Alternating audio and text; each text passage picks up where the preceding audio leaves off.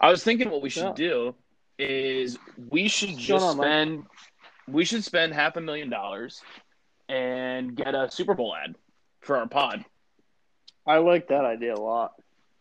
Because my thing is what do we have to lose other than half a million dollars? Tim, you can upfront that, and then I'll Venmo you. I mean, if I could upfront that, I 100% would just, you know, like leave. I'd be like, I'll see you guys.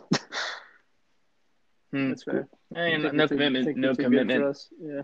I'm No consistent, commitment though. to the pod. Doesn't show up with commitment to the fantasy team. Tim's on the shit list. All right, boys. We're back again with week nine. Enter the dog pound. Week nine of the Dynasty Don Juans. We're back, boys. Week one is officially in the books. We are here today to bring some overreactions and some underreactions to some very well known and some lesser known players. So, with that being said, I'm your host, Mike, and I'm joined by John Yo. and Tim. What's up? What's going on, boys? Uh, even with no fans in the crowd, week one was a roaring success just because we literally have something to talk about again, which I, for one, am ecstatic about.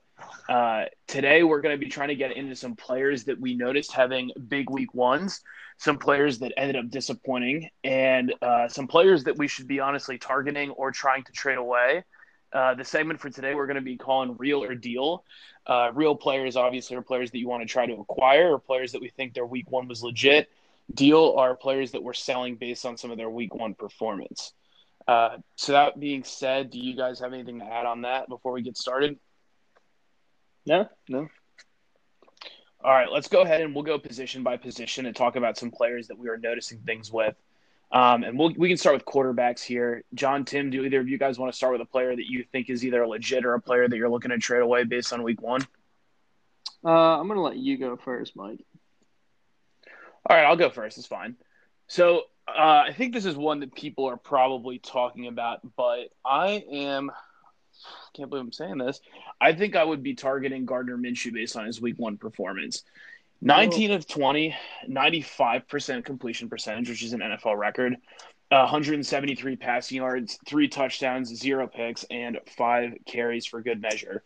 Um, boys, I don't think any of us really ever at any point thought that Minshew wasn't capable of being a starter in the league based on what he did last year. I think the problem is that Jacksonville is kind of openly not trying to really build a roster around him. It's more likely they're trying to tank, especially based on what their defense has been doing lately. I think with that being said, um, something I can anticipate happening that I don't know if I would have said it a couple of weeks ago or I would have said it before the season is if Minshew plays well enough this year, you know, even if Jacksonville ends up going for a quarterback, I don't see a reason why Minshew isn't somebody that another team is going to try to acquire for a pick, even if Jacksonville isn't sold on him. Um, you know, so I think if it's me, I'm definitely targeting him. Um, I think before last time we had talked about Minshew, probably a couple of months ago, we talked about if you would pay a second for him.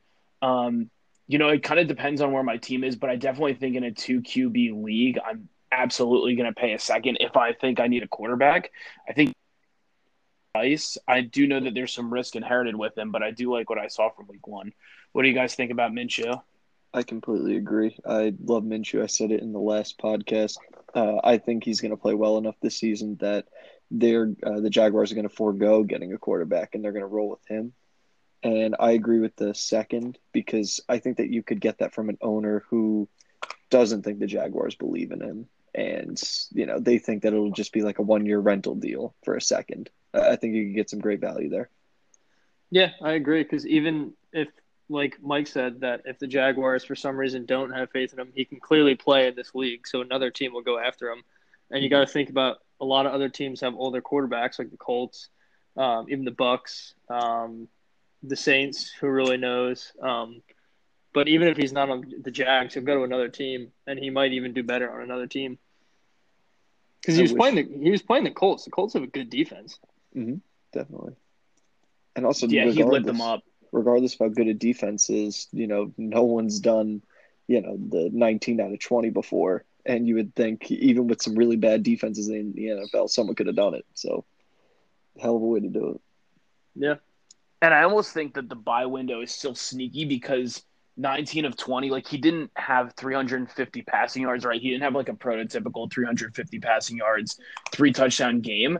But if you look at his yards per attempt, I mean, 178 yards on 20 attempts is very respectable. So it's not like he was just dunking it a little bit.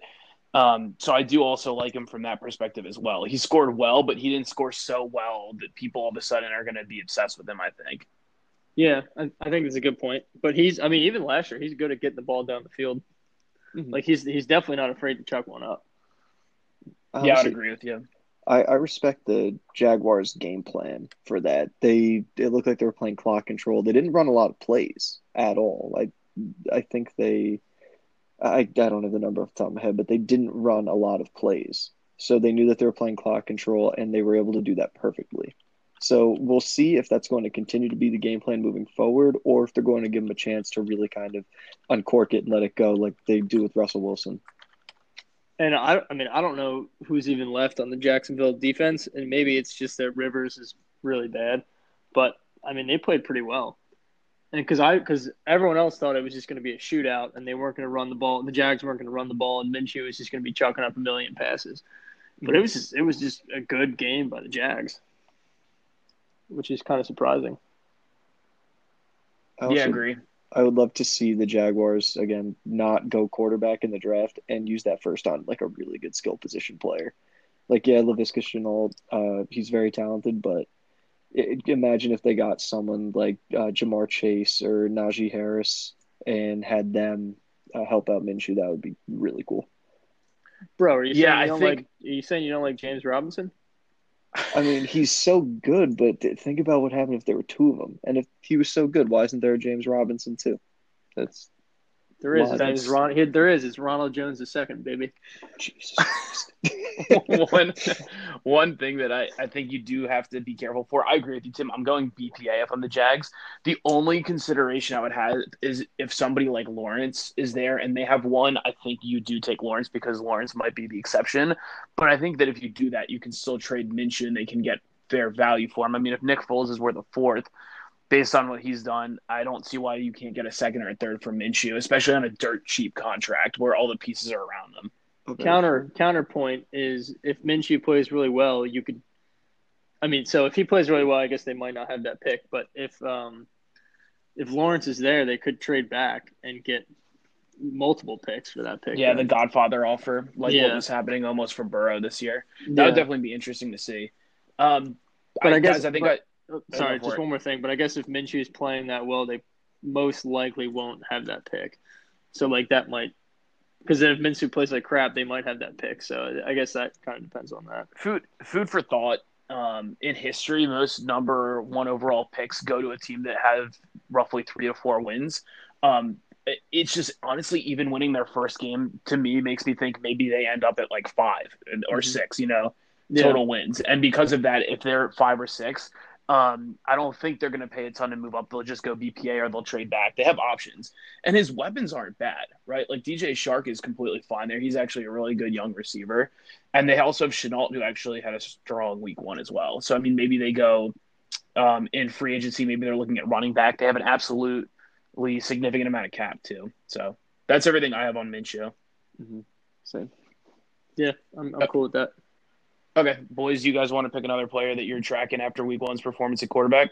Uh, yeah, I'll go. Um, we've kind of crapped on this guy a little bit, but I'm gonna go Teddy Bridgewater. I think he actually played. I mean, he he was went 22 for 34, 270, uh, threw one touchdown. I don't think he threw any picks. And then he had four rushes for like about 30 yards. Um, but that's like 21 fantasy points, and I don't think anyone really expected that. I mean, I thought he was to come out shaky um, but he was actually throwing the ball downfield and he looked pretty good doing it. So, I mean, if if you can go after him, I, I would give up a second for him. Yeah, he's probably more stable too than Minshew, to be honest with you. Like he's he he'll probably be there again next year too. I think. Yeah, because he would. Uh, who's uh, it's what PJ Walker is his backup. Like he would have to play really. Oh, and Will Grier, can't forget about him. So he would have to play football against PJ. Good, good guy. Oh, so you should probably be in the NFL then, right? Uh, yeah, actually, I would think that's is, true. That's how that works, right?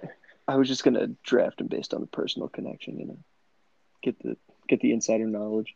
Ooh, that's a good point. I I agree with that, um, John. I'm I'm actually going to throw an additional point there. I think you probably wait one more week because um, Tampa Bay is on deck for Carolina, and Tampa Bay's defense looks pretty legit based on um, how Brees played last week. So I would say that Bridgewater probably is going to have a less effective game this week. Um, and he's somebody who you might be able to target if he has a down week, if he ends up with 10 to 12 fantasy points. I would be looking to wait one more week and then buy. Um, That's a good point point. of fact on point of fact on this is, you know, during the offseason, everything is all about potential. Oh, I want these young guys on my team. Oh, I want my roster on the sexy name picks. Um, when the season starts, you just got to start taking advantage of, um, you know, players that are either underperforming or players that you're just willing to roll the dice with. And it's a good example of, you know, I don't think we're going to hit on too many clear studs this week. Maybe we'll have a couple, but it's a good time to look at some clear studs and and kind of evaluate buying windows because I think people definitely overreact the most to week one. Conversely, if you can hit on somebody who's legit week one throughout the whole year, you might get them at a significant discount. So it's definitely doubly true to be paying attention to quarterback if you can get them at a discount. I agree. Completely agree.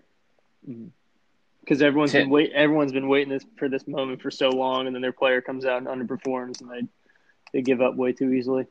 Exactly. I wonder. Tim, what are you does thinking on. Bridgewater? Um, I I think Teddy uh, surprised me a lot. I personally didn't have a lot of faith in him. I thought he was just a very safe, like Alex Smith kind of brand of quarterback where he can do what you ask of him, but he's not going to go out and win a game. But just the way that he performed and the production itself, that's always good to see. And I, I talk a lot about you know how well a player did it just in terms of regular football, not even fantasy. But I think that's so important in dynasty because you get these kind of um, discrepancies. Like people look at Jameis Winston and they're like, "Wow, dude, dude was a top like three fantasy quarterback last year," but he sucked. He threw a ton of interceptions. He wasn't a sound player, and that's how you know that they are not a long term option on your team. But Teddy, the way that he uh, controls the ball, controls the offense, I think that he will be next year. I agree with John on that. And stability is huge in dynasty. And he he also is in Joe Brady's system, right? Joe Brady is the guy who made Burrow and all of those guys first round picks, um, including Clyde Edwards-Helaire, Burrow, uh, Justin Jefferson last year. So it's it's not out of the realm of possibility too, that just being tied to him. They just need somebody who's safe and makes wise decisions, and they'll keep him there for a bit. I'm kind of a fan of assessing a team and knowing when you're not going to win. Like I don't think Bridgewater. I- don't think they're under the guise of Bridgewater bringing them to a, you know, get a Lombardi. I think the truth is you continue to build out the players around you while he offers stability. So, you know, if Bridgewater plays decently but not great, they have a chance at a lineman next year. They can build out that offensive line further. Like they have some options, I think. And I mean, and McCaffrey's not going anywhere anytime soon. Yep. So you got DJ you got Moore. yeah, you got to. I mean, probably only like a three year window with McCaffrey, but still.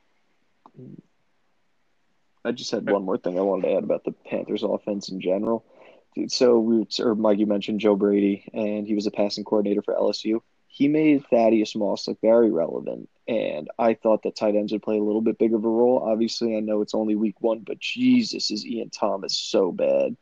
Like, how do you have two catches in an offense where you know they like they, they can feature the tight end, and you have all these other weapons? Yes, they take you know targets away, but they also take attention away. And when you take attention away, you leave linebackers, uh, or you leave linebackers on a very athletic tight end. You should be able to beat that and get open. That is just infuriating. So much Speaking, speaking of people who overact and give up on their players too soon after week one, Yeah, I think he's referencing you, Tim. Um, okay, with that being said, I don't I don't have anything else on uh, Bridgewater either. So Tim, do you have a player that we should be uh, watching going into next week? Uh, yes, I do. I just wanted to bring up briefly Cam Newton because I talked about him a lot last week, and I have a lot of the same points to make. Uh, he played very well. He spread the ball around. Obviously, you can't count on him to have you know two rushing touchdowns every single game, but in his very first game for the Patriots, I thought he played very well, and they won solidly. They won by two possessions, no real mistakes. So they get a fumble or an interception.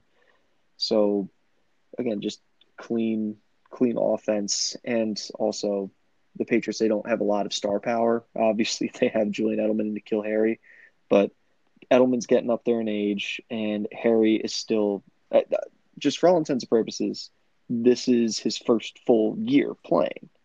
So, you know, we, we don't know what he's going to do with his career. And Cam Newton can spread the ball around enough that it doesn't matter that they don't have a true X receiver. And also, I think that he's the player to own in New England's offense because he's a goal line vulture. Like, as you guys saw, you know, the two uh, rushing touchdowns he had were in the red zone. One was right on the goal line.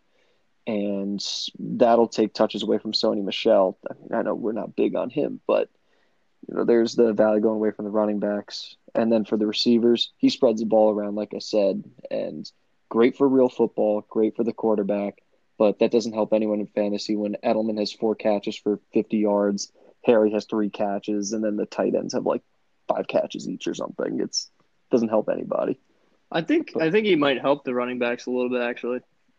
Oh, like draw attention away from them. Yeah, just because you can't like because everyone knew they were going to kind of be a run first offense this year, just because, like you said, they don't really have. I mean, until N'Keal proves himself, they don't really have like a true number one. But mm-hmm. um, I mean, like you said, he'll probably take away some of the goal line touches, but he does take attention away from Sony Michel or maybe eventually Damien Harris. Um, so that might open up some lanes for them. I definitely hmm. agree with that. I agree too. So with that being said, Cam Newton is he worth a second? Yes. Is he worth a third? He's worth a second. Early second? I'd give it early, or I'd give it early second. It's so hard to get a good quarterback in this league, as uh, we have briefly talked about uh, today and the day before and the day before that. but so, so I that's mean, fine. It, it, depends where you're at. I think. Okay, I'll give you a scenario. You're a middle of the road team. You think it's likely you end up with an early pick. You're not sure if you're going to contend. However, you would also like to not be pigeonholed into having to draft a quarterback next draft. You pay a second knowing that the second's going to be early, but then it frees up your first to take a skill position player. Mm-hmm. Is that um, reasonable? Yeah, I think so. But there's also because he's only on a one year deal in uh, New England, right? He is. It's it's risky, just like Minshew. It's risky. Yeah, because I could easily see. Oh, I don't know, because I mean, when might be a rental. Other, but yeah, but I guess if he plays well enough in New England, somebody else will pick him up. Like it won't be like last time where it took forever to someone to get him. Yeah, yeah I'd do it. A big reason why no one picked him up was the injury. The second that he shows that he isn't injured, as we all know, the NFL's a "What have you done for me recently?" league they they don't care if you know you ran over somebody. If you can catch a pass or throw a touchdown, they will sign you. So you know, with injury, it's like, oh yeah, he had a sore shoulder last year, but you know, then he ran for like ten touchdowns, threw for three thousand yards. Hundred percent worth it. Yeah, I agree. So, I think that uh, there's two points I want to make. The first one is, um, you know, he's not as old as people think. Who's older, Russell Wilson or Cam Newton? Russell Wilson. Russell Wilson. They are tied. They're both 31. That was that was a, that was not a good question. I don't like you for that. I thought Russell Wilson was like 33. He's 31. But okay, so the point is, I think he can still play in the league. I think if this year he shows he can play, he can get stability again. I think that he's the upside player where I think that out of eight years that he's been a starter for 14 games or more, he's never ended as worse than QB nine, or only once ended worse than QB nine. So you know, as long as he's rolling, it's kind of worth the risk. We we've talked about now uh, Cam Newton, Gardner Minshew, and um, Bridgewater.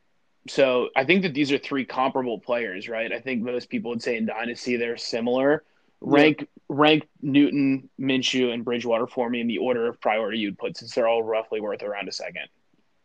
I'd go um, Newton, Bridgewater, then Minshew in order of uh, best to worst. Because again, I, I, think that Minshew is great, but we have no idea what he's going to do. Mm-hmm. And if he goes to the other team, like we were saying before, another team where they have an older quarterback, you know, then that's you know two or three years that he just doesn't have value. He's just on the bench.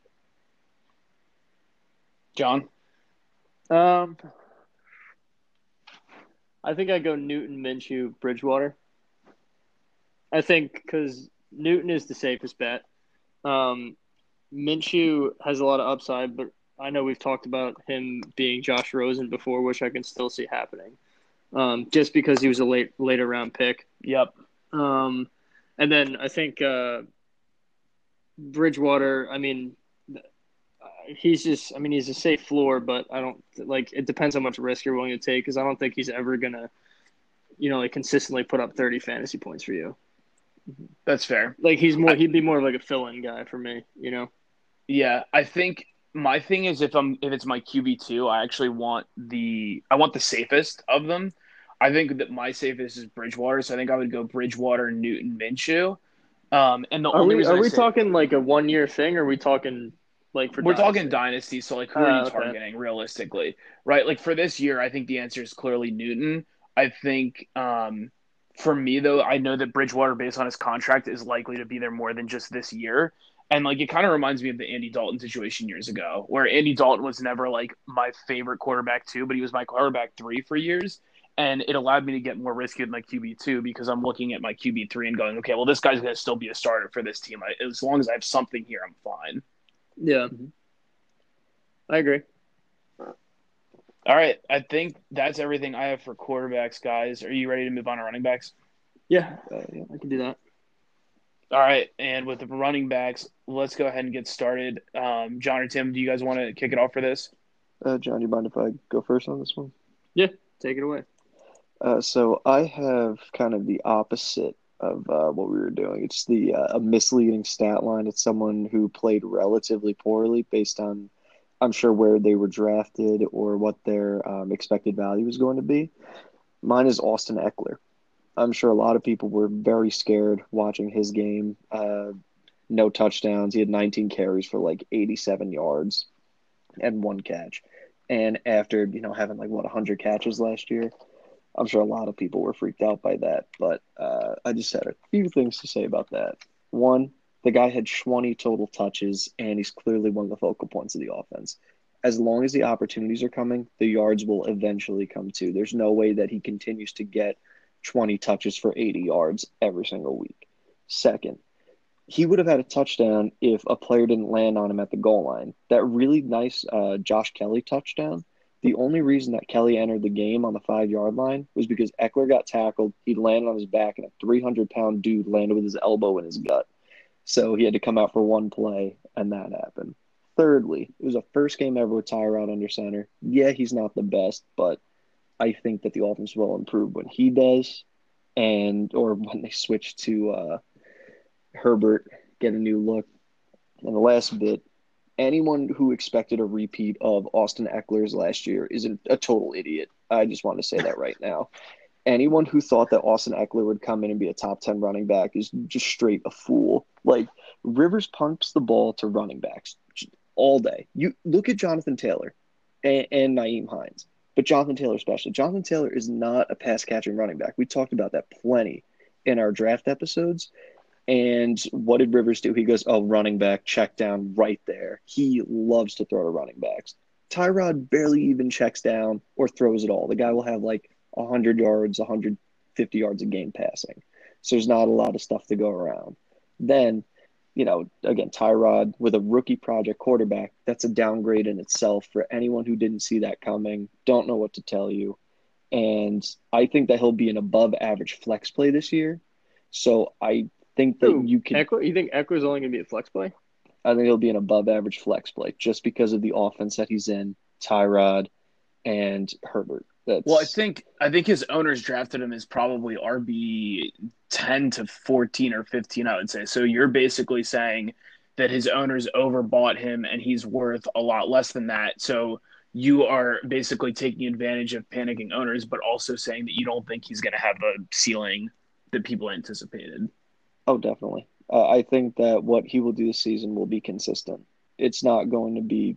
Yeah, I mean, obviously he's going to have. So a wait, so you're so you're saying the game he had last game, you're saying he's going to be closer to that all season? I'm saying, imagine that, but with a touchdown. So like maybe the like he'll get ten points. He will get you a solid ten points every game. But I'm saying the people that got him, and they thought, oh wow, I'm going to have you know my my RB two for you know the whole season, that's not it. So I think that you could definitely it, it would take some prying because obviously we know that people do not like selling low on their players. But I think he is the perfect buy low because th- this season will be the flex year. I think he will improve next year going forward with you know a, a quarterback who actually throws and a little bit more stable of an offense. I think that once they get Tyrod out of there, he will be fine. Well, to be fair, you basically just said he was going to go from running back three to a flex player would be like running back 25. So you're basically forecasting him for like 120 less fantasy points than you had last year, I if mean, I'm understanding. He had, I think, what 100 catches. He'll probably get 50 catches this year. Yeah. I would. I would say having it is a safe bet. Um, I I don't disagree with your take. I think I will say I I, I think his owners are going to still want you to pay for him like he's what they drafted. So I don't know if you can deal for him um, because of that. So I, I get what you're saying. I'm skeptical of an, of an owner selling him um, for that price. In fact, it almost sounds to me like you would be looking to sell him to somebody who still is valuing him as an RB 15 to 20, to be honest with you. Yeah, I guess that's where I was going with that, and I may have uh, fudged this up ever so slightly. But I do think that you know, again, five to six games of this consistently, you know, that that'll freak anybody out. All right, so I do agree with you, and if you are selling him, I'll talk to you after this podcast because um, I would absolutely make you an offer for him because I think, I mean, this is basically preseason. Um, and yeah, Tyrod's not gonna. He's never been known to dump it off to his running back, but they're gonna get him receptions. Like that's gonna come. And I mean, you said it in the beginning. The fact that he got 20 touches and would have scored, but then he got hurt for a little bit, and they put Kelley in. Like Kelley did get 12 touches, so yeah, that's a little concerning. But um, Ekeler got 20 touches. Yeah. And he's he's very electric. So the the odds are that he's going to do way more than whatever 90 yards with those 20 touches a game going forward. Um, so him getting 20, 20 carries, and even if his receptions get cut in half, him getting 20 carries a game, I'm, I'm buying that. I agree. Okay, fair. John, do you want to go next? Uh, yes, Mike. I am going to do Malcolm Brown. He had 18 carries, 79 yards, two touchdowns, four targets, uh, three receptions, 31 yards, which was about 25 fantasy points. Not bad. I really hope nobody's freaking out over this and going out and trying to get Malcolm Brown. I mean, he's probably on the waiver wire, but I mean, he played. So here's the thing he played the Cowboys. I'm going to give you a couple stat lines here. Last year in the playoffs, the Cowboys played the Rams, and one of their two running backs, Todd Gurley or CJ Anderson, had this stat line 23 for 123 and two touchdowns. Who do you think it was? CJ Anderson. CJ Anderson. And then Gurley added another 16 for 115 and one touchdown. for some reason, the Rams just run all over the Cowboys. So I think Malcolm Brown, I think that's a huge fluke. And I think even though Cam Akers didn't do much, I think he's eventually going to take that backfield over. Um, and I just don't, I'm not buying any of the Malcolm Brown. He did have a lot of touches though. 18, 18 carries, carries, to three Cam receptions. To, yeah, but to Cam Akers 14 carries, so it's not like he blew him out of the water. It's it's going to be a committee. The efficiency. He, yeah, that. But I mean, it's also Cam Akers' first game, and it, it's the same with the uh, Antonio Gibson Peyton Barber thing. Like Peyton Barber just got like the end of the game carries and the goal line carries just because he's the veteran you know, but I don't see that lasting more than a couple games. Like if there was a preseason, I think Cam Akers would already be close to edging out Malcolm Brown. It's just the fact that there's no preseason, so you're obviously going to put your vet in there before the young guy. So you're saying it's just a like a sell high situation. If you have him, yeah. If you got if you can get a second for him, that'd be incredible. Mm, it just it's so frustrating when again I know we talked about you know the people on Reddit who have their opinions, but um, it's just funny when you read some of these threads about, oh, who are you selling high right now? And I have never in my life seen anyone, quote unquote, sell high on anything like that. Like if I tried to sell Jamison Crowder right now for an early second, I would get left out of the room. Just straight up. Well, yeah, well, I, think... I mean, I wouldn't buy him, So like, I guess you're right there. But I know Mike's gonna crap on me because he hates Cam Akers, but No, or John, I agree. I'm saying I agree with you. It's just funny that like, you know, obviously we we agree that you know he we should sell high on someone like Malcolm Brown. But I'm saying just the the expected value that people think they're going to get. You know, like maybe you get a late second or an early third or something, but you know the people think it go, yo, trade this running back for an early second. Like, oh no, yeah, yeah, I got you now, Timmy. I think uh, th- no, I, I actually agree with you. I think secretly that Malcolm Brown might be this year's Carlos Hyde, where he like quietly puts together a 1,000 total yard season. Um, whether it be with his receptions, he he has good enough hands that maybe he gets 800 yards rushing and or you know 700 yards rushing and 250 300 receiving.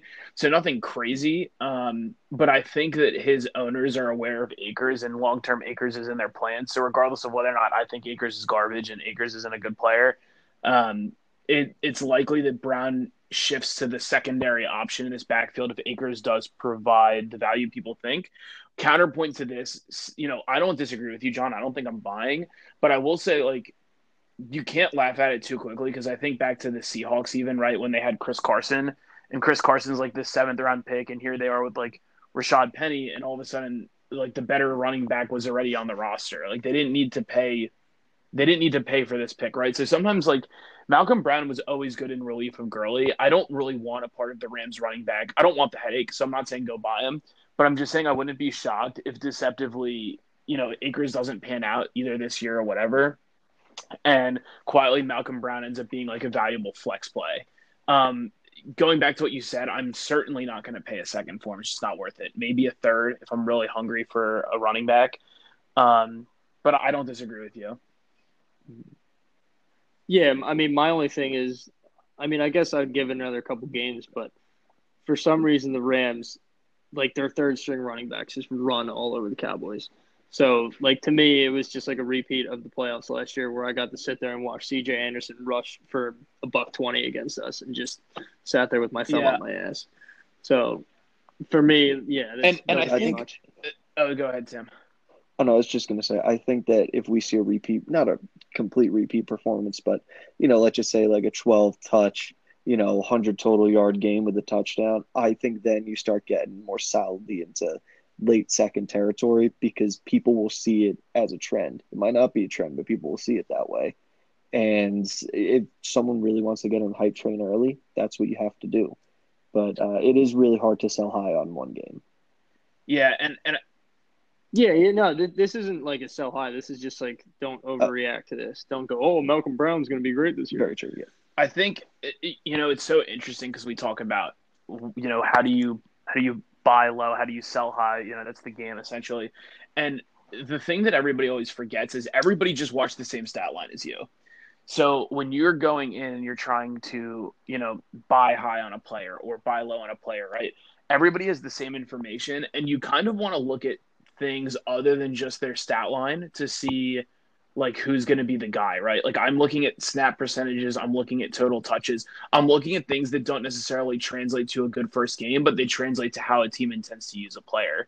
So for me, Malcolm Brown had a good stat line, but Cam Akers did get a lot of touches. So therefore, like I'm not, I'm not buying on Brown yet because he wasn't completely the guy um, to that point. That was that. Yeah, that was that was when you said he got a lot of carries. I mean, Akers Exactly. four carries behind him, and then I and Henderson got a couple carries in there too. So I mean, Henderson's not. I mean, everyone kind of craps on him because what they take him in the third round or whatever, but like he's not a scrub. Yeah, You know, so I think there's a lot of talent in there. Malcolm Brown, he's a great, you know, second running back on your depth chart for an NFL team. Like he's a great fill-in guy. I just don't think he's going to hold up as the guy for the Rams. yeah, I don't disagree with you. I think I'm trying to think of the of the best direction to go here for somebody I would buy or I would sell. I think somebody I go ahead. Well, no, you, no, keep going, keep You're going. I think I'm going to go in the direction of a sell here. And I think the sell that I'm going to focus on is probably going to be David Johnson. Um, and this has less to do with David Johnson's single game performance. I actually think he's overall going to probably perform as like an RB2, maybe even like an RB 11 to 15 kind of guy, like so high end RB2 at that. My thing is, I, I'm we're too close to a time when David Johnson wasn't even worth a third round pick when he was in you know Arizona. He's still kind of old. Um, you know, I think he's actually 28. I'll double check that right now. But I, I yeah, he's, he's 28. Yeah, so he he had a good first game, um, and I think that on name value alone, if I could get like a late first, I mean, I would be in love with it for a first. I think all of these players seem to be like in the range of a second. Um, so I think I would say I would probably consider selling if somebody would give a mid second and a sweetener.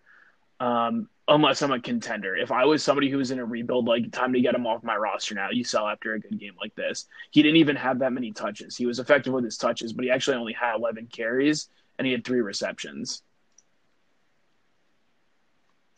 I completely agree, and I know we talked about it uh, before, but I mean, he looked he like actually looked pretty fresh. Like he was moving good and everything, but I, I can just see each game him starting to get a little slower whatever he had a couple knee injuries and stuff like so I think and the second that happens the second he has a game where he just doesn't look as quick as he did the first his value just is going to plummet.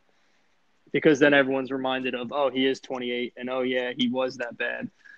So I agree. And I'm to I'm to cheat here boys and I'm to include one more for you. And I'm going to say a buy that I think is definitely worth a first for somebody who had actually a very good game um, and I think people are going to be paying attention to is Chris Carson. So this will obviously hurt John a little bit since he traded him during the offseason. But I think the biggest takeaway from Chris Carson's game is I don't really care about the fact that he only had six carries. I think we know he's going to get a lot of rushes moving forward. I think the thing I care about is that he somehow can get six receptions and 45 receiving yards. Um, if they're prepared to start using Chris Carson as you know a full receiving back, I think that you take advantage of this. He's definitely worth a late first. I'm not paying an early one, but he's definitely worth a late first. And I think he's got longevity here because we just don't know what's happening with Rashaad Penny. And this team has other holes than running back. There's just no need to assess it right now. So if you can um, kind of buy high on Chris Carson, he's definitely somebody I'm looking at. I agree. Counterpoint counterpoint to that is who else would be a back that will be receiving back on the team. It's DJ Dallas and maybe Penny. Penny's hurt. I think DJ Dallas was just ina- inactive or something. Yeah, for game one. I still like yeah, DJ Dallas, but but um, I I did too. And last year, no, sorry, didn't mean to cut you off. But last last year he he had a couple games filtered in where he'd have four or five receptions and receiving touchdown, and it just never lasted. Like it's kind of to me, it's kind of like them just doing dump offs to Leonard Fournette. Like he's not he's not a back that can run routes. And I think Penny is, and I think DJ Dallas is closer to that. So I think when the second back on the C, uh, Seahawks isn't um, uh, Carlos Hyde, and one of those guys comes back, I think he's not going to get as many receptions. Yeah, I mean, I don't disagree with you. I am looking at his targets. So last year he had 47 targets, 37 receptions. The year before that he had 24 targets, 20 receptions. So he's been upping his targets. My guess is probably he has been trying to add that a little bit to his skill set. Um, uh, yeah, every every offseason they say well, statistically it proves true, but I, I get your point. He's not getting 60, 70 touches, but he also was what RB11 last year, and that was with 37 receptions. I mean, if he gets 50 receptions, if he gets 55 receptions, um, and you know he's going to get all the touches right now as the runner himself. Uh, you know, I guess Carlos Hyde's there. I'm not scared of Carlos Hyde, but I don't know. I mean, I'm kind of, I don't know. I'm buying because I think that Chris Carson always gets poo pooed. Um, so I'd be willing to make the plunge. Hey man, you're you're preaching to the freaking choir here. I just wanted to add uh, with the pass catching and the targets, the quality of the targets.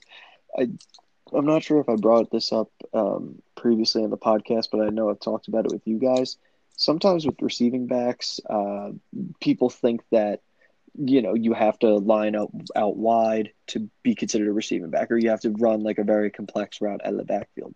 You don't. It's just if you're a running back that can catch, like you have the physical ability to catch, you can get receptions.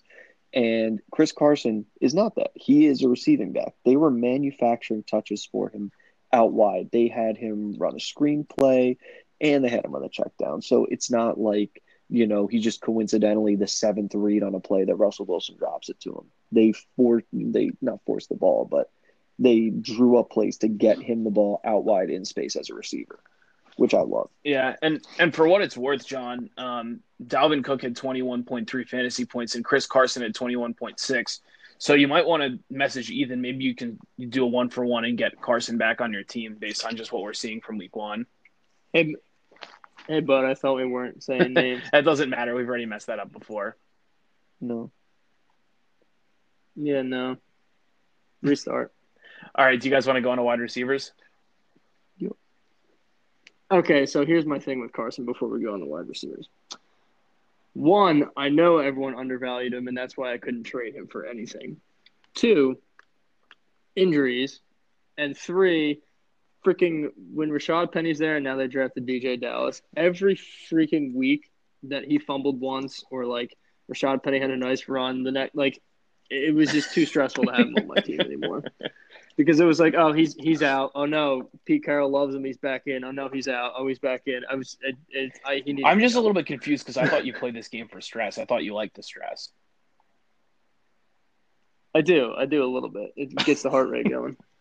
But I, I got I got two good years out of him. Though, so Especially okay. since you bought him for two mid seconds. I think it ended up working out fine.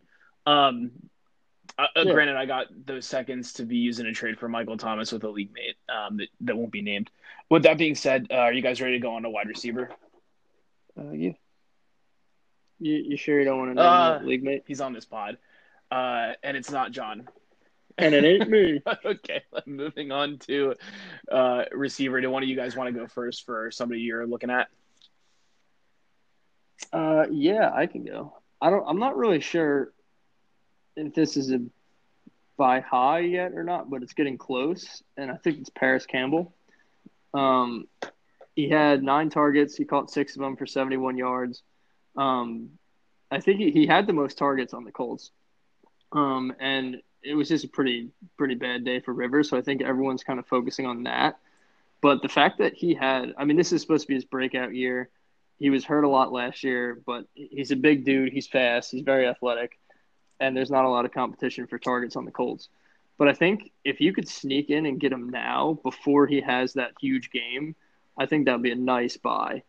Um, because you know uh, Rivers was clearly just pumping him the ball, but I think everyone right now is focused on how bad Rivers played that they're probably staying away. But I think Parris Campbell could be the top receiver on that team in a I few weeks. I completely agree. I love how he played, and uh, I, I was looking to buy him. Actually, I, I don't know who has him in both leagues off the top of my head, but I really wanted get him to at least try to make an offer. Yeah, probably. But Yeah, I actually have a close personal connection to the person in my league that has him. oh so my I'll god, I ask him for forgot. That's yep, I remember that trade. But anyway, uh, I really liked it, and as I said before, uh, Rivers is a big volume guy. Uh, I mean, yeah, I was talking about to the running backs, but he is basically like the old Jameis Winston or the pre Jameis Winston. He would just throw a ton of yards. Yeah, he'll get you some picks in there, but he will get wide receivers the ball, and he will get yards somehow. I I have to say, John, I like this take. Um, Campbell is a sneaky one. I think my problem with Yes. Campbell, my only problem, is that they also do have Pittman, but I think T.Y. Hilton is going to get aged out here. He's kind of close. Um, so Yeah, so to, no, you, you go. yeah, I'll- was going to say, say I think thing. you can probably actually still get him for a third because of how many other mouths there are to feed, and he didn't have such a blow up game that people should be like, oh, he's immovable. Um, so I would, I don't know if I would pay a second yet, but I think that like if you could get him for a third, I really like the risk you're taking for that kind of a value. Well, that was my main thing is sneak in there now before he has that big blow up game. But also what you said, they do have Pittman and I think like Jack Doyle and also Nyheim Hines and stuff. So there's a lot of mouths to feed there. But like you said, Ty is going to get aged out, and I think their future is going to be Parris Campbell and Pittman. So I think he's a good. If I can get him for a third, that'd be I'll nice. say different receivers: Pittman and um, yeah, Campbell. Yeah, Campbell's a little bit faster, more also, of a deep and again, uh, I don't use that also, but uh, you're saying that try to get him for a third. I would honestly pay a high second for him. I'm pretty sure Parris Campbell was a first round pick. Uh, so- uh, second round pick, I think. But I would also pay a high second. But I mean, if you could get him for a third, because like you said, he hasn't technically broke out yet. Yep. It's just hard. It's hard trying So- to trade for young players in fantasy. or dynasty at least, because everyone wants to hold on just in case. it's like when people Yeah. were asking you for Harry. You know, you said, "Hey, I'm sure you're going to give me, you know, a good offer, but I'd like to really see him play first. Yeah, because I mean, I drafted him in the first round, so I'm not just going to give him up for a third all of a sudden. You know what I mean? Yeah, I mean, I drafted him in the first, so um, he's sitting on my team until he either does something or retires. I just using as an example. No, I, I know. I'm I'm agreeing with you. For all of you out there listening, uh, don't even ask John about N'Keal. He'll kill you. It's his play. Yeah. Uh, So For those of you who are listening, ask Tim for Michael Thomas because he will give him to you for nothing. Shut up. All right. Um, I think the player that I'm going to be pointing out here, I'm going to go for a player that's like a superstar um, that I don't think people should be concerned about and they should still be targeting, and that is DJ Moore. Um, DJ Moore only had four receptions for 54 yards, but he ended up having nine targets. Um, you know, last year I think he had 11 or 1,200 yards, and circumstantially he had that with Kyle Allen, who's absolute garbage, um, like a flaming trash can. I can't emphasize this point enough. But if uh, you know a hot garbage doo doo Kyle Allen can get DJ Moore to 1,100 yards, and you know he only had four touchdowns, um, I'm absolutely trying to get DJ Moore. If anybody is not excited about his week one, just based on his targets, I, I'm not worried about him being the main focal point. Um, I would easily pay a first. I would probably pay a near early first. Um, I know we're going to talk as we get closer to the middle and the end of the season on how you should be valuing picks for um, this upcoming draft. My opinion is that there's probably going to be three to four very good, sure things that you're feeling comfortable with um, early in the draft in terms of players, and that's going to include for two quarterbacks players like uh, Lawrence Fields. I think you're going to have ETN in there, and I think probably um, Najee Harris is likely to be somebody that's being looked at as well. Um, I'm sure one or two other players are going to sneak in, and there's also going to be um, for receiver. I think we all know Ja'Marr Chase is going to be absolutely phenomenal. So he's probably going to be the one-one in some leagues. So with that being said, you know if I'm not getting one of those four to five guys, and I have like a mid first, I'm absolutely trading a mid first for DJ Moore. No questions asked. I think it's absolutely a good trade, and it's worth doing. I agree. Also, I think it's prime breakout time for him, right? It's his third year. He kind Yeah, of you know what I broke mean? out. It's his, little bit. you know, like he's going to take the next step. Yeah, he had last Yeah. year. He had 135 targets. He had 87 receptions with 1175 yards and four touchdowns. Um, and his rookie year, he had 780 yards with two touchdowns. So, I mean, you know, he's one of those guys where you know anything above five to 600 yards your rookie year is really good. So, I'm still excited about DJ Moore. I think he's still a buy and take advantage of people that are depressing his value. I agree. And you said he got nine yeah, targets. he had nine targets, only four receptions. That's. I mean, you got to think they're in a, with a new coach, new OC, new quarterback, new system. Like the fact that he's getting all the targets is good. That the chemistry will eventually get there, and they'll eventually click, and then he's going to be even better. Yeah, and Bridgewater had uh, 275 passing yards, as we were saying before. So, based on having 275 passing yards, I think it's likely that um, you know they're going to air the ball out enough that he's going to be relevant in that regard. Yeah, And also 100%. said it a few times uh, just about the season in general. Uh, there's a lot of moving parts with some of these teams where they're switching uh, coaches, new quarterbacks, everything. And again, the pandemic with the shortened off season, no preseason. So I think that that showing uh, with the targets is always good. Like for me personally, I look at snap count and um, just how many targets or looks that they get because uh, honestly, just if you get the ball thrown at you enough, something will happen. And if it doesn't, then you know that they're just throwing out out of necessity. Yeah, and to that point, I can't emphasize based on all of those things how I'm still how much I'm still buying Swift. I was I really had to hold off saying anything because I know he Oh, had no, a bad I- drop, but he his snap share was good. two bad. yeah, drops. too bad drop. Well, I, I didn't see the second one, so it's not real in my head. That's fair. Mike, the one thing that uh, I have to say about Swift, I actually had him down here, but I, I didn't want to put a rookie here because, you know, this is dynasty. You're not, you know, panic buying, panic selling a first round running back, you know, after his first game.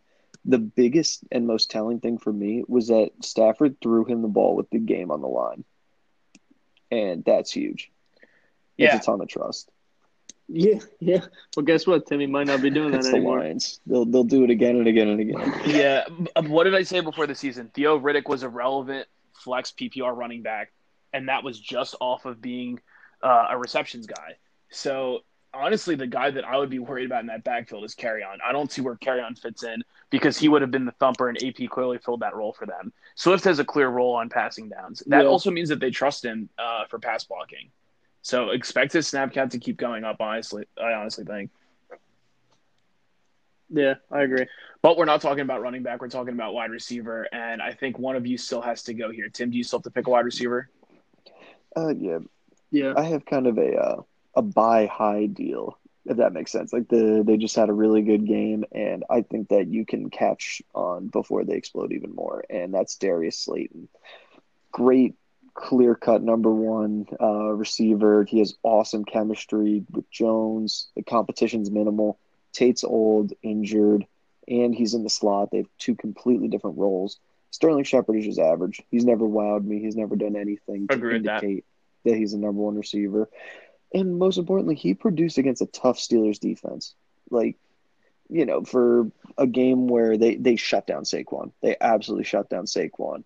But uh, Slayton was able to get open somehow, just against a very talented Te- Steelers secondary. So I think the fact that he was able to do what he did against the Steelers, I think that's huge. Yeah, you know, it's probably hard to buy him right now, but if you look at how most people pick this guy up, he was a free agent pickup. This isn't someone where, oh, I traded, you know, a first rounder, I drafted him early in the first, and I don't know if I want to sell him. It's, hey, I picked this guy off of waivers last year, and he had a really good game. Like he's still a fifth round pick. No one, no It's one knows Diggs if this effect. is exactly. the- no one knows if this round- is real or not. Yeah, exactly. Yeah, I agree with you. I, I like that. My thing is, I think his owners are going to want more than a second now, and I don't know if I would pay first. Very true. That's what I mean. I I think maybe like two mid seconds or a high second, and you know maybe like another role player. Like honestly, I would feel comfortable paying a high second and like someone like a Singletary, you know, like a co backfield leader kind Yeah, of deal. you're almost willing to overpay if you believe in him at this point. I think that's what you're saying. exactly.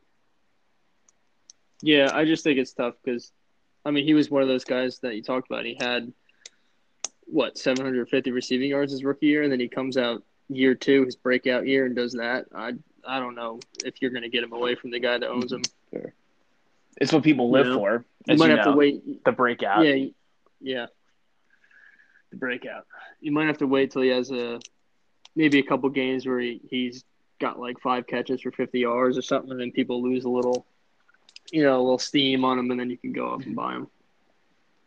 Funny, have to do funny it stat of the day is I'm pretty sure that Antonio Brown in his third season in the league had five catches at 50 yards at least minimum in every single game uh, he played in, and it was a record. So if Darius Slayton has nothing worse than five receptions, 50 yards for every game this season, uh, John predicted it.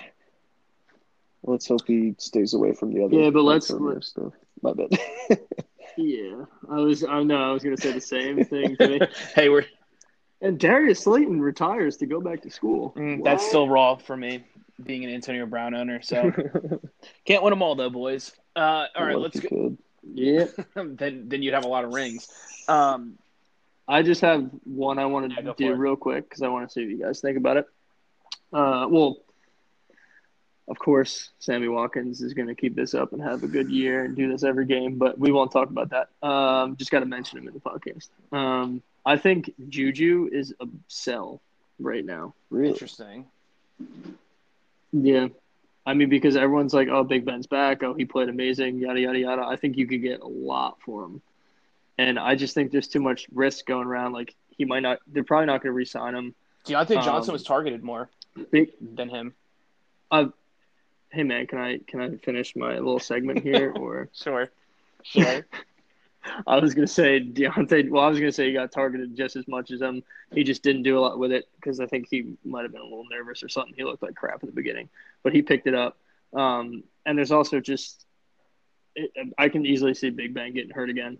I mean, look at freaking James Conner it lasted half a minute, They had Mason Rudolph. but like they're like Sorry. one injury. Oop, sorry, I was gonna say they're one injury away from just falling apart like they did last year. So I think if you sell now, you could get a first plus something. Oh, plus I like me some lot more. Diontae. I like me some Diontae Johnson boys. I still do.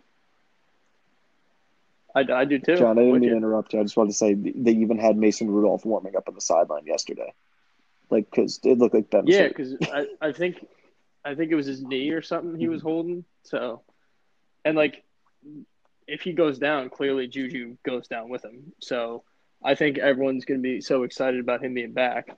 And then my main point was that Diontae Johnson was targeted just as much and like swooped right in and stole that. I buy that. So Guess I'm guess I'm Sell done for the day. I like it. Um, guys, I know I know we're coming Thanks. up on time. We we have probably five or six minutes left here. Um, I want to go ahead and get into tight ends in case you guys have a couple that you want to hit on. Do you guys have anything else for wide receivers before we go on? No. Nope. All right. Um, I'll start with tight ends here, and I'm going to talk about a tight end that I think it's just. uh, This is going to be the homer in me. It's just time to buy him, um, and that's Andrews. If you can get him for literally anything reasonable, I would say that by midway point of this year, there's a debate about Andrews versus Kittle being the first tight end taken in startup. I think he is now tied with a much safer quarterback in Lamar. I think Lamar's going to be there for a long time. Um, and the truth is, there's enough weapons that it's just hard for defenses to key in on Andrews. And we know that Lamar likes targeting him.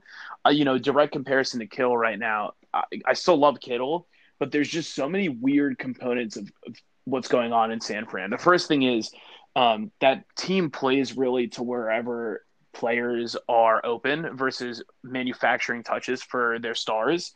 Um, even if Kittle is the best player, I don't think Garoppolo is the kind of guy to just force it to him because it's Kittle.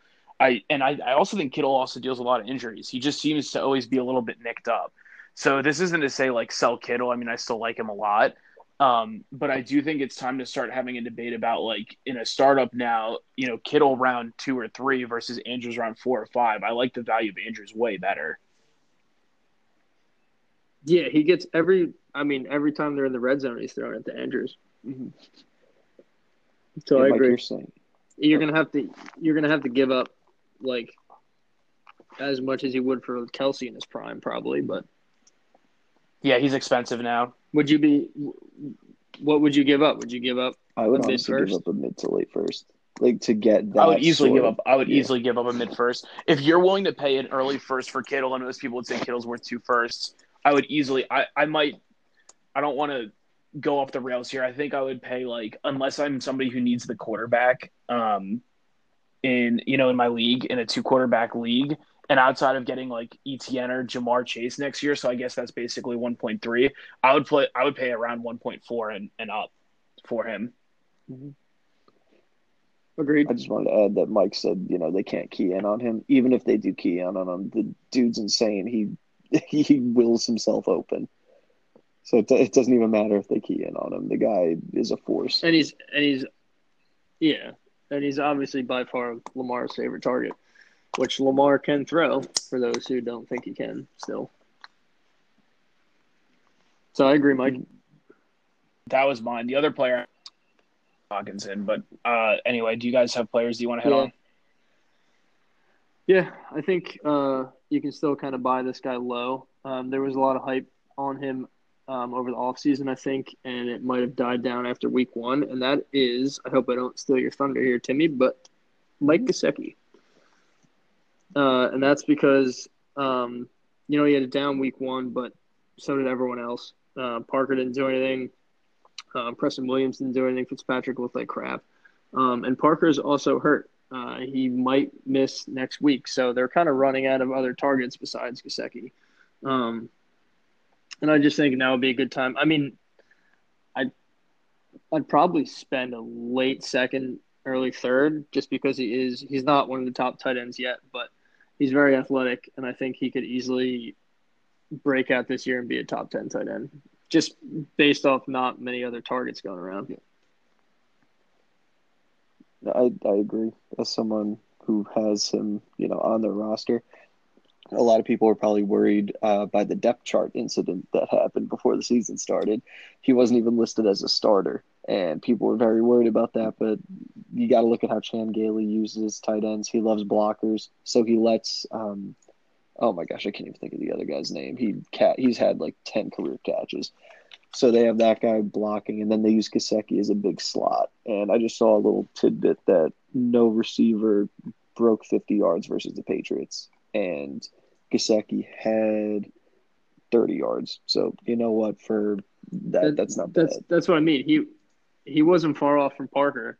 Well, Park I think Parker got hurt halfway through the game, but um, they I mean Fitzpatrick just did not look good.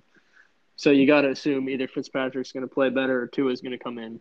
Um, but he's a guy I think you could get pr- pretty cheap right now. Also, the best part is for a tight end, you know, 30 yards. If he had, you know, a 15 yard touchdown catch or something like that, everyone would be, oh my God, look at that. It's it's so funny how just one touchdown makes it look so much better. Like even even look at, you know, any stud tight end. I'm sure they had a bad game last year.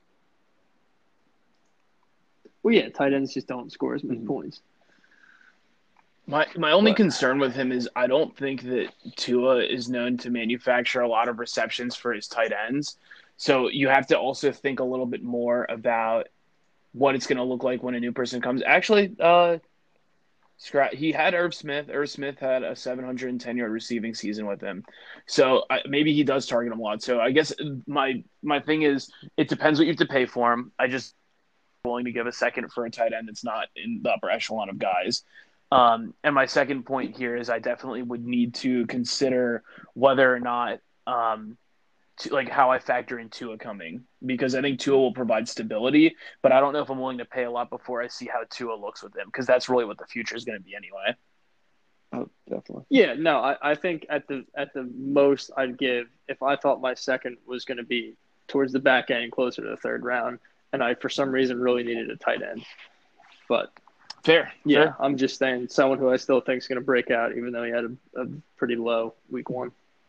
One one. Sam, what about you? You you have somebody? Uh, you have one, I- one more thing? I have one more thing for Gesicki. Uh, it kind of adds on to what I was saying before with the depth chart thing, where he wasn't listed as a starter. Uh, he's basically the big slot. Like he's just a big slot receiver. He doesn't even play a lot of tight end. I think last year over half of his snaps were out wide, and you were saying Irv Smith. Irv Smith is the same way. I think he's only six three. The guy's just a, a wide receiver. Yeah, I mean it's it's the same way the Giants use Evan Engram, kind of. So you expect you expect the uh, matchup to be like a linebacker or a smaller safety, so he should be good. And uh, well, that's all I had for tight ends too. I, I can use my uh, earlier bit on Ian Thomas being a huge disappointment. you, you, I hope did- you cut. I hope. I hope you. I hope you drop him and he comes a top five tight I end. on that think. I'm dropping him for I don't even know. I don't know my waiver up. Ian Thomas, tight end one inbound, tied to Drew Brees, quarterback one for the next two years. You heard it here first, folks. Uh, Austin Ekeler, running back one as well. Yeah, Austin Ekeler probably Behind heard behind Ronald behind behind Ronald Jones, of course. Austin Ekeler is actually a friend of the pod, so he he's been listening and he doesn't really like what you've been saying about him. You basically you reverse poo pooed him, and I don't even think you realize it. That's probably the worst part. Um, all right, boys, we're we're running up on a little bit more than an hour here. Um, it's been fun. Football is finally back, uh, and we'll be back next week to overreact and underreact as we usually do. So, with that being said, peace out. Later. see-